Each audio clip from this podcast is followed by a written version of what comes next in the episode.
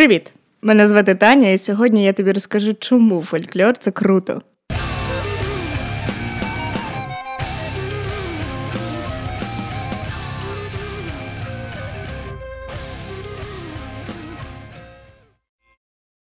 Фольклор усюди.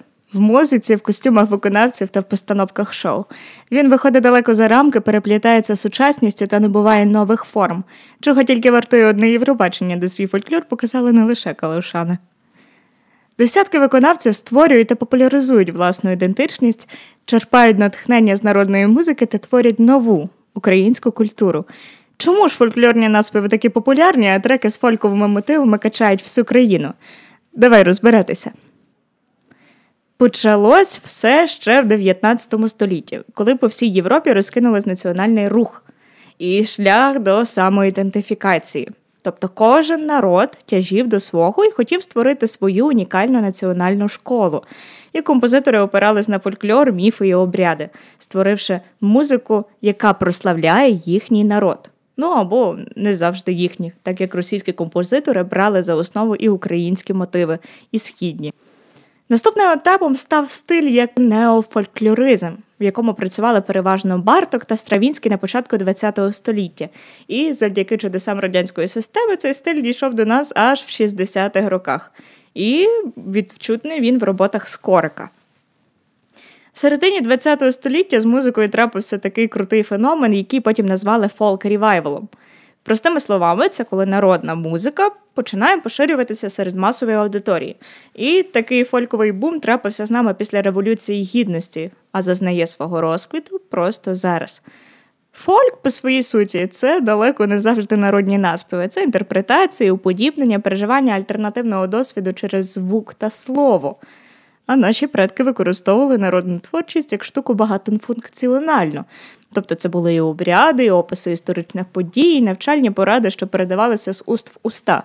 По суті, все, що можна було передати з уст в уста, ставало фольклором, будь це прислів'я чи казка.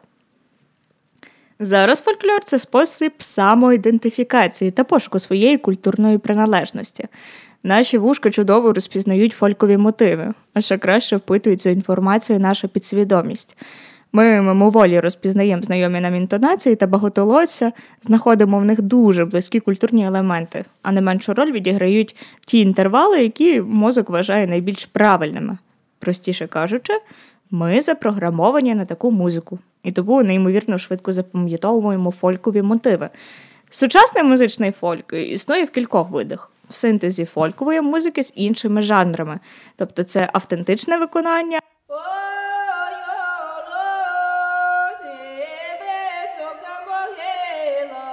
або імітація народних мотивів. І далеко не завжди використовують музику, яку написав народ, а створюють їм уподібнення. Інколи ми навіть не помічаємо між ними різниці. Найяскравіший приклад це є Ой у лузі червона калина, яку виконав Хливнюк.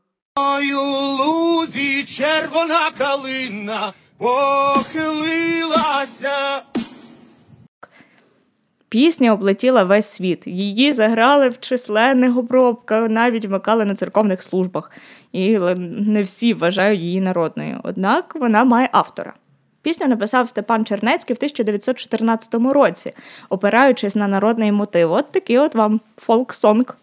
І зізнайтесь, ви теж хоч раз десь її чули і вважали народною. Прикладом використання саме автентичних мотивів синтезі з сучасною музикою є Go A, і більшість їхніх треків написані на українські народні пісні, в тому числі в популярний шум. А після Євробачення конопельки сіяла вся Європа. Ще один крутий феномен, пов'язаний з сучасним фольклором, є пісні, написані в час війни, і по суті вони відображають перше джерело музичної народної творчості, переживання історичних подій.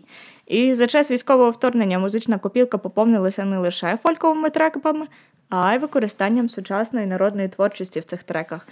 Що ж мається на увазі? Численні меми, історії, байки про сучасну тривожну реальність знайшли своє місце в популярній творчості.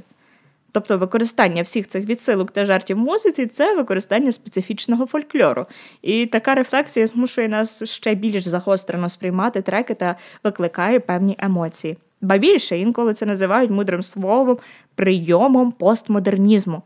Те, що ми вже десь бачили і чули, нам буде приємно побачити знову.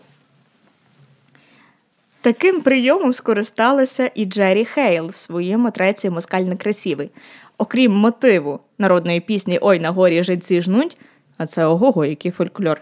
Виконавця використовує елементи сучасної народної творчості в образі всім відомого мему сердючкою. Геть, Україні! Геть, геть! Такі елементи намертво в'їдаються в наші голови. Фольклор це пошук нашої ідентичності та відображення того етносу, який ми хочемо транслювати. Це етнос нашої країни. Підтримуйте своє, шукайте круті приклади фольку в треках та знаходьте в них щось своє. Слава Україні!